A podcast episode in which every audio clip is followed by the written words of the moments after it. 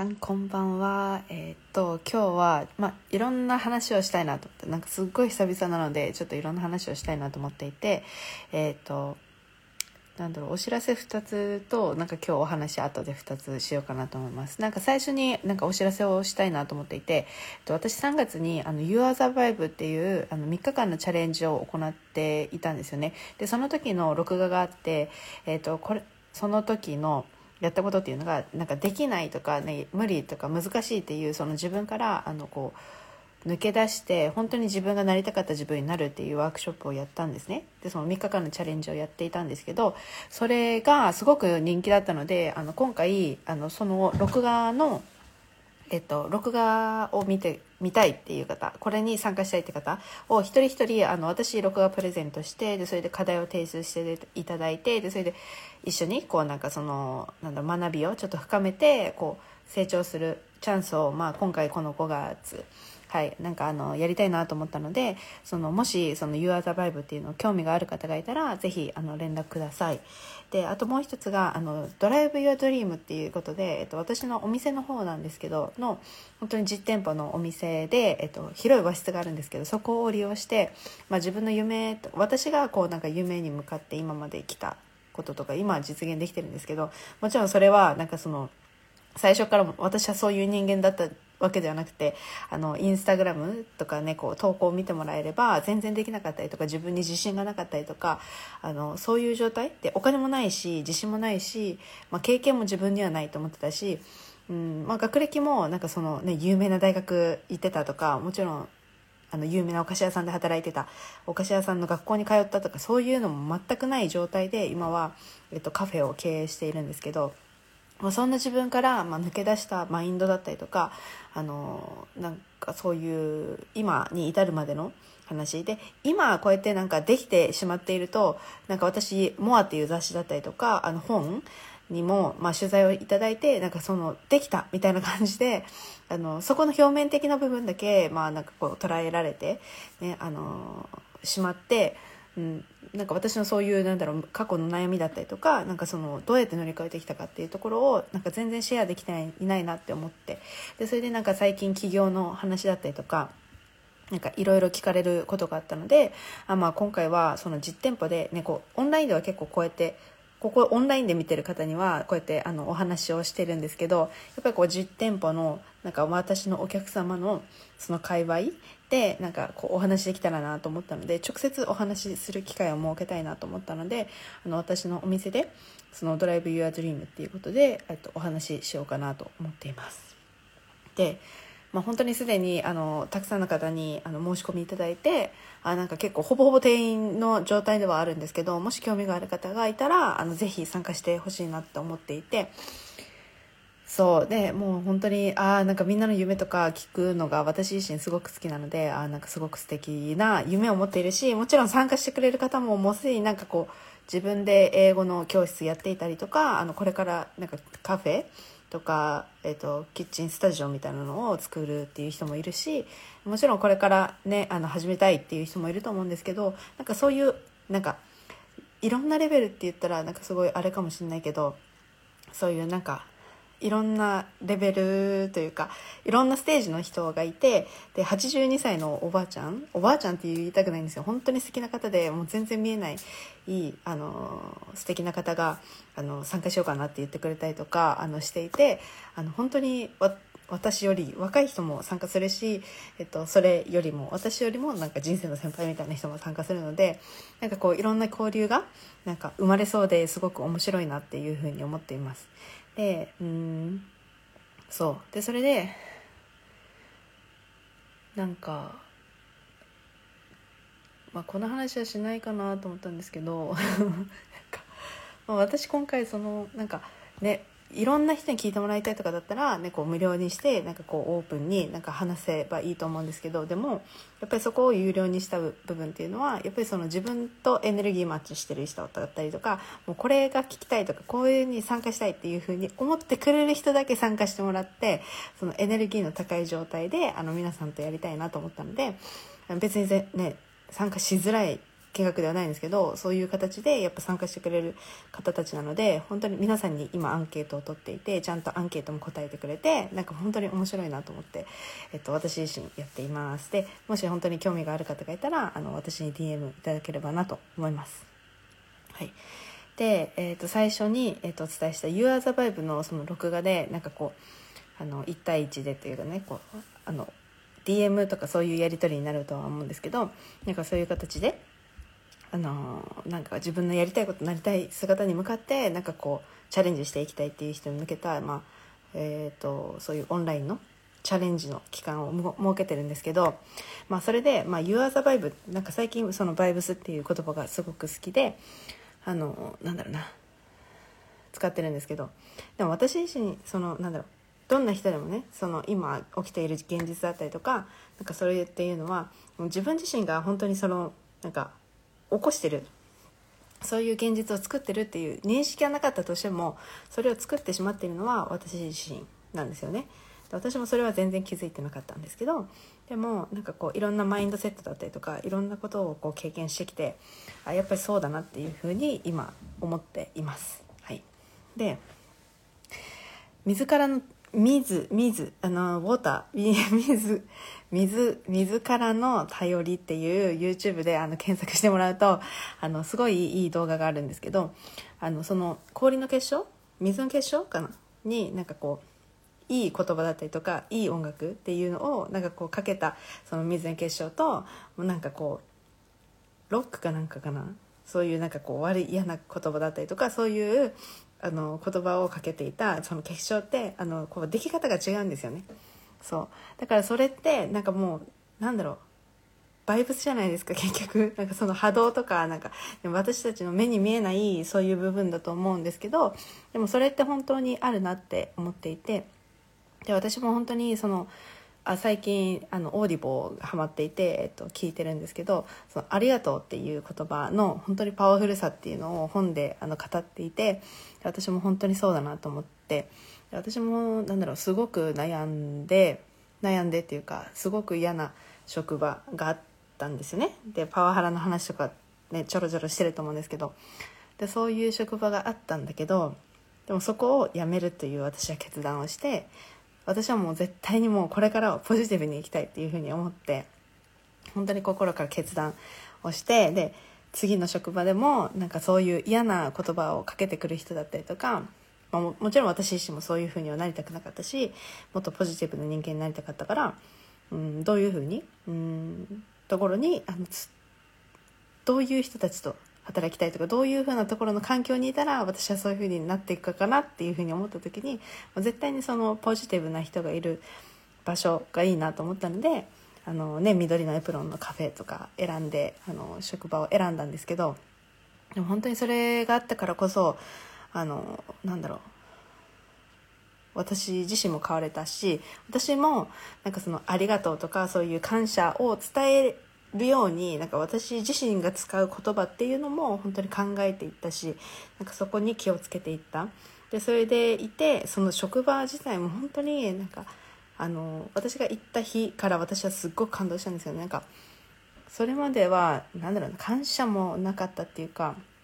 やっぱり自分自身に対しても思ってたけどでもこうなんか周りから感謝されるっていうことが、まあ、あまりなかったしと思ったけどなんか行った初日からなんか来てくれてありがとうじゃないけどなんかそういう風な雰囲気だったしあなんかこんな言われて嬉しいんだっていうのもすごく実感したし私自身がそのありがとうを伝えることで本当にその循環みたいのって起きるんだなと思ったんですよ。でそれが私の実感したことなんですね。だからそれってやっぱりこう自分自身がそういうことに気づいたりそういうことを実行しないと、ね、自分自身で感謝をなんかあの伝えるとかそのありがとうに変えるとかあの本当になんかすいませんすいませんっていう人多いんですよね。でお店にいてもあのあなんかこう私はありがとうって伝えたいから全部ありがとうに変えていきたいんですけど逆になんかやったらあすいませんすみませんがありがとうの代わりになってしまってる人とかっていうのもいてなんかそういうのって多分無意識だと思うんですよね。そこに意識していないから。そうでもそれってすごくもったいないなと思っててただありがとうっていうだけだと思うんですけどそれを実行しないねそんなことで変わるのって思う人がいるんじゃないかなと思うのでそれで本当に変わるんですよって思って。そうだからなんか皆さんのその話す言葉とかもやっぱりその水の頼りの話その動画ぜひ見てもらいたいんですけどそれを見てもそうなんですけど自分の頭の中でどういう言葉を考えているかとか自分の口からどういう言葉を発してるかとかなんかそういうのをあの私はすごいなんかマニアックな感じで めっちゃ気にしちゃうんですけどでもそれを変えるだけ自分自身で変えれるじゃないですか。それって別にお金変わるかなんかかかることじゃないし自分自身が使う言葉って今からでも始められる言葉でことででそれでなんか私はそれでなんかいい人のを真似てったんですよね。こうあこの人の使う言葉いいなとかもちろん本でねあこういう言葉を使うといいみたいな本書いてある本もあったからそれを自分でメモしてこういうふうに人を褒めるっていうことを私はなんかしたかった。それってすごくポジティブだなと思うから。だからそうなんかそういう本ね。なんかこうこういう言葉を使うと運が上がるとかなんかいろいろあるんですよ。そういうのを一つ一つ見てあなんかこの言葉いいなと思ったのをメモしてでそれを実践してっていうのをやっていたしなんかこの私が何か発するとか誰かにメッセージ LINE を送るっていうこともなんかこうごめんなさいっていう言い方じゃなくてありがとうに言い換えれるなんか言葉にできるかなみたいな感じで、まあ、一つ一つ変換をしていくみたいなもう本当にあの LINE ねパパパパパってなんかこう送ろうと思えば送れるところだと思うんですけどそれをちょっとなんかじっくりなんか自分で言葉を考えながらなんかそういうのをやっていったんですよね。で最初ってやっぱりこう慣れないことだからあの時間はかかるんですけどでもそれが習慣になっていったりなんかこうできるようになってくるから最初は難しくてもそれができるようになるっていうのがその習慣づけだと思うんですよね。うん、でもそれを習慣づけちゃえばもう本当にそれが癖になるんだからそれが癖になったらもう勝ち。だからそれになるまでなんか自分がやり続けるっていうのがすごく大切かなって思います。でそれをしたからやっぱりその自らの頼りの動画を見てほしいんですけどやっぱその波動っていう見えない部分からこう変わっていく。でそれが変わっていったからこそあのうんいいことが私にはたくさん起きたなと思います。そういう私が住みたい家が来るとか引き寄せの法則とかもあると思うんですけどでもそれも全部なんか自分自身のその見えないね波動とか私はそういうなんかスピリチュアル系ではないんですけどでもそういうのは本当になんかあるなって私自身実感しています。はい、で、まあ、今日本を読んでいて本を聞いててそうオーディボーで聞いててあのなんだろう嫌なことがあったからそのなんかねその話具体的に詳しくなんか私も話なんかうまく説明ができないんですけどですねお腹が空いたっていう例を使っていてお腹が空いたすくっていうことがあってそれでなんか美味しいものが食べれるっていうのの一つのセットでなんかその幸せを味わえるみたいな話をしてたんですよね。だからなんか不幸っていうわけじゃないけどねお腹が空いてるあーっていうその状態なんかない状態があるからこそその得れた時の幸せを感じれるっていう話があったんですよこの中で。でまさにそうだなと思って私もじゃあなんかそのえっ、ー、とパワハラみたいな職場に出会ったその一番嫌なこと私にとっては嫌なことだったんですけどその出来事があったからこそ次の職場でそのなんかみんなから感謝されるとかすごいポジティブな人たちとの関わりでどれだけなんか自分がなんか救われてなんかハッピーでこの人たちになんかなんだろう助けてもらったっていうかうん、なんかこう引き上げてもらったなってすっごく実感するんですけどなんかこの出来事がなければ多分あの私はそこまで感動はしてなかったと思うんですよね。この嫌な出来事とかなんか辛い出来事とかがなければ私はその今こういう現実が作れたとかそこの職場でどれだけなんかこうハッピーな人たちと出会ったっていうその出来事に対して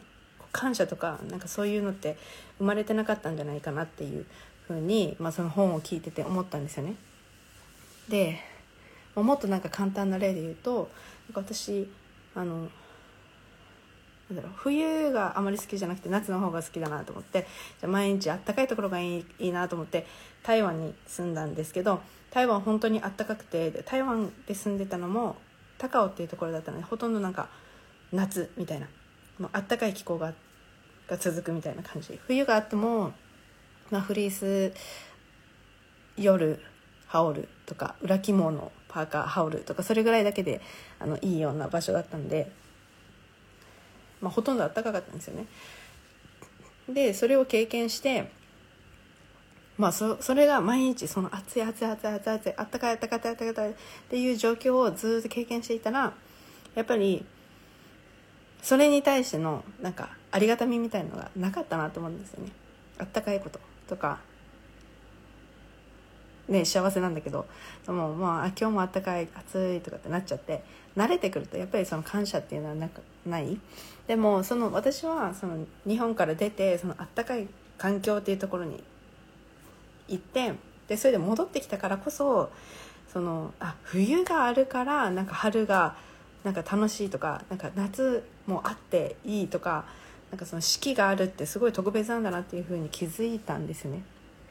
じゃこれねそれがその不幸とか、ね、幸せを感じるっていうところねそれの例かなと思ってて。そうだからなんかやっぱりこう嫌なことがもしかしたら皆さんの中でもあったりとか辛いなっていう風なことがあるかもしれないけど、まあ、自分自身が何か行動してなんかこの今の現状から何か抜け出す一歩を踏み出すっていうことをすればあのなんだろうな別のやっぱ幸せっていうのはそこにあると思うのでそうなんかこう自分自身がその中にいるとなんかあんまり考えれないと思うんですよね。だけどやっぱりそのうん私もその場所にいた時ってあそのパワハラの場所にいた時ってやっぱり自分がそうできないからダメだとか悪いんだとかっていうふうに考えていたけどでもそれだけが私のなんか世界じゃなかった？世界じゃないし合ってる場所って絶対皆さんのなんかあの皆さんに会う場所っていう必ずあるなっていうふうに思うんですよね。で私は今こういうふうな、まあ、起業という形でなんか自分の好きなことを仕事にしてでもちろんお菓子玉さんもそうだしなんかコーチングもそうだしなんかこうできる場所がある。あそう私もそれ最近思ってました。ありがとうございます。そのあれかな？感謝の話かな？そうでえっ、ー、となんだっけそうなんか一つの場所でやっぱそういうふうになんかこう洗脳とは言わないけどなんか自分役に立たないとか自分も思ってるし周りからも言われてたらあなんか自分ってやれない人なんだとか自分ってなんか、まあ、存在価値ないっていうかね、うんまあ、私がここでできなかったらどこでもなんかできないだとかっていうふうに思い込んで いたんですけどでもそうじゃなくてやっぱり自分の可能性を出してあげれるのって自分しかないいないなと思ってて自分自身の可能性を絶対どの人でも誰でもあると思うんですよね自分が好きなこと得意なことなんかもう本当に生まれ持ったなんか素質だったりとかそういうのって必ずみんなあるのでなんかそれをもし今活かせてなかったりとか自分がこうワクワクしないなとかっていうのはやっぱり自分が合ってない場所にいるんだって私は思うんですよね。でそう。で思ってたんですよ。私はできないと思ってたしなんかやっぱりここで頑張れない自分は、まあ、どこ行ってもできないと思ってたけどでも結局今なったらなんかできるし私にすごく合ってるなって思うしうんこういう場所が作れるんだって自分にも思ったんですよね。でもそれまでやっぱり諦めなかったしそれまでの努力ってもちろんあるんですよ。なんか今だけ見ちゃうとあれかもしれないけどもちろんその乗り越えなきゃいけないところっていうのは私はマインドだったんですけどその考え方だったんですけどでもそこを乗り越えてきたり乗り越えるわけじゃないけどそれとなんかこう一緒にこうまだ出てきたりとかもする、ね、不安とか恐怖っていうのは出てくるけどそれとじゃあどうやって向き合っていくかっていうことができるようになったから今こういう風な現実が作れるようになってるんですよね。そうだから私はもともとできたからできたっていうわけじゃなくてもちろんその中にはいろんなストーリーがあってまだねお伝えしきれてないかなと思うんですけどでもそういうのがあったから今があるですね。そう。なので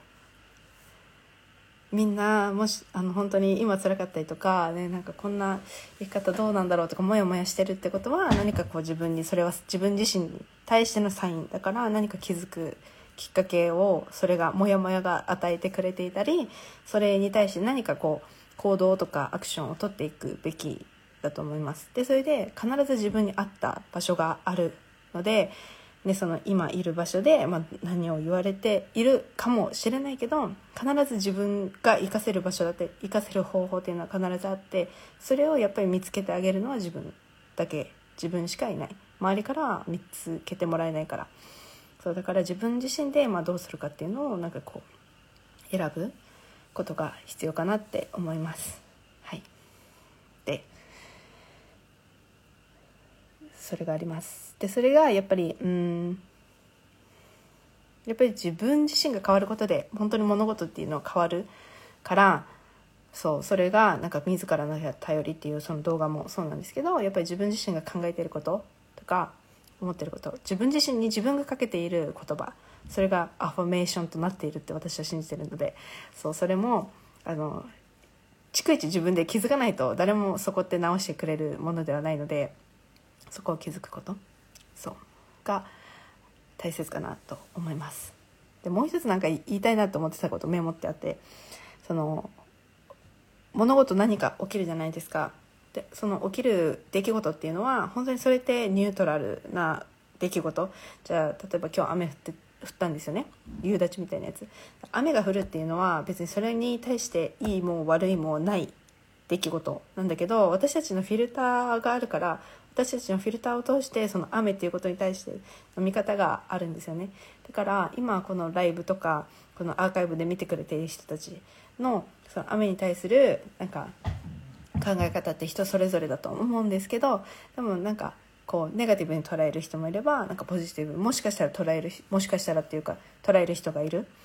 っていうのはやっぱりその自分自身にフィルターがかかってるっていうこと。その自分がこう見ているもの。今見ている現実世界。ってことに対して自分の過去のなんだろう出来事、えーと、テレビから聞いてる。SNS から見てる。何かそういう情報が私たちの中にそのこここの目の前に なんかフィルターとして入ってるからそれを通して私たちは物事を見ている。それで起きている出来事っていうのはあのニュートラルって言われててなんか別にそのいいも悪いもない出来事なんだけどそれに対してなんかそれがいいとか悪いとかっていうふうに思ってるっていうのは自分自身のそういうフィルター先入観固定概念を通してるからそういうふうに思うっていうこと。なのでそのフィルターもやっぱり自分自身でリニューアルっていうか自分でアップデートしていかないと本当に過去の記憶のままその未来も作っていってしまうっていうことだからそこをそこに気づくっていうのも大切だなっていうふうに思いました。それもまたオーディボで あの聞いた話でおおそうだよねってすごく共感したので、はい、ぜひあのなんだろうもしこの本気になったら私ストーリーにあげたんですけど、まあ、直接聞いていただいてもいいですし、うん、なんかすごく簡単に聞ける本で聞いてるのでそう。なんか私もすごくなんか本って難しくて私その難しい本が読めないとかなんかそれに対してなんか自分が理解がなんか悪いからだとかなんかそういうふうに思ってたんですけど、まあ、例えばなんかこう今手元にある NLP の本があるんですけどあそう NLP コミュニケーション。これもめっちゃ面白かったんですけどなんかこう NLP コミュニケーションに対してめっちゃ難しく書いてある本もあればめっちゃ分かりやすくこうやって漫画漫画でなんかおしなんか教えてくれる本とかっていうのはあってそう。だそれがなんか勝手に NLP 難しいみたいな感じで考えてそれをなんかこう探さないことがあのあれだなと思って他の情報とかそれ以外の方法、うん、を探さないっていうことがまずその思考停止状態に陥ってるなと思ってて。でもその NLP コミュニケーションって言っても本当にいろんななんか教え方だってだったりとか言ってる人とかもいるし自分ででなんかわなんだろう自分で得られる情報だって自分がなんか自分に合った本とかっていうのもあの必ず絶対あるんだなっていうのを私自身あの思っています。だから自分に合った本でなんか学べばよくて自分に合った場所自分に合ったスタイルで学べばいいんですよ。だからみんながやってる方の周りの人がこうしてるからとかみんながこれだから自分もこうしなきゃじゃなくて自分に合った方法が必ずあるので自分に目を向けてください。あの周りじゃなくて自分に目を向けてください。はい。ということで、まあ、そんな感じでしたはいえっ、ー、と今日はとそう「You Are the Vibe」っていうその私が、えっと、3月に行ったチャレンジを、えっと、アーカイブで録画視聴で、えっと、私がサポートしながらあの一緒にチャレンジを行えるっていう機会を今 5, 5月限定で行っているのでもし興味がある方がいたらぜひ DM をください。でえーと、直接私に会える機会っていうのを今準備していて6月の3日に私のお店で、えーと、私の「Drive Your Dream」っていうのをと企画していてそちらお店の方の、えーと、とこ投稿で出してるのでそちらぜひチェックしていただければと思います。あのストーリーズのアーカイブにも全部載せてるのであのそこも見てもらえるとなんか詳細が具体的な詳細がわかるかなと思います。はい。でめちゃめちゃお話しして、えっと、おすすめだったのが「自らの頼り」っていう YouTube の動画をぜひ見てもらいたいのとそれっていうのはやっぱ自分自身が発する言葉自分自身が考えている言葉で本当にその自分の波動っていうかその思いとかなんか全て私も目に見えてないけど本当に自分自分自身もすごく変わったと思います。であのまあ先輩の話をする、まあ、ちょっと話が長くなっちゃうけどそう私の部活の先輩でなんか中学校の時めちゃめちゃ怖い先輩がいたんですよね。で違う学校だったので全然あのあ怖いなっていう。怖いしみんなからも怖がられてるなみたいな感じの先輩がいたんですよね。でも高校に入ってからなんかこう丸くなったとかってさ言う言われる人っているじゃないですかこう。あのね。それがなんかこう顔とか表情とかなんかその人のオーラとかって変わる？で丸くなったって言われる人っていると思うんですね。まさにその人であなんかその人のなんかこう考え方とかなんかこう言葉とかがね多分あたなんか何かが変わったんですよね。その人の中の何かが変わったからそういう風に見えるんだなと思ってでそれで本当に表情も変わったし私自身もすごい接しやすくなったし私その先輩大好きであの仲良くしてたんですよね。ででもやっぱり中学校の同じ学校でその人と一緒に部活をやっていた人たちってその人に対して怖いっていうふうに思ってる。だけど私は今も見てるからあの全然怖くないしもう大好きだし優しいしあの大好きなんですよね。だからそういうのもありますよね。だからだからそれってやっぱ言葉ってすごく大切。言葉で私たちってクリエイトされてるなっていうふうなのすごく思います。はい。なので是非皆さん自らの頼りっていう動画を見てほしいなと思います。で物が起きる、えっと、もう一つ話したのがそう嫌なことがあるからやっぱりいいことに対してワンセットみたいなそれがあるから自分自分が感謝できるし、ね、そういういいことも悪いこともあっていいっていう話、はい、ぜひあの戻ってみてもらいたいと思います。であとは物事に対しては本当にニュートラルで何もなんかそれにいい悪いもないんだけど私たちのフィルターがそれを物事に対していいとか悪いとかっていうのを考えて、えっと、レッテルを貼ってしまってるのでなのでその自分自身にどういうフィルターがあるのか自由自分にどういう考えがあるのかっていうのをまず知ると知ることがすごくいいかなと思います。はい、そして自分にフォーカスをして自分に合ったものが全てありますという話でした。はい、では見てくださってありがとうございました。じゃあ何かチャレンジとか、あと私のそのドリ、えーと、 Drive Your Dream っていう、えーと、お店でのイベントに興味がある方がいたら、ぜひ DM だったりとかメッセージください。ということで、ありがとうございました。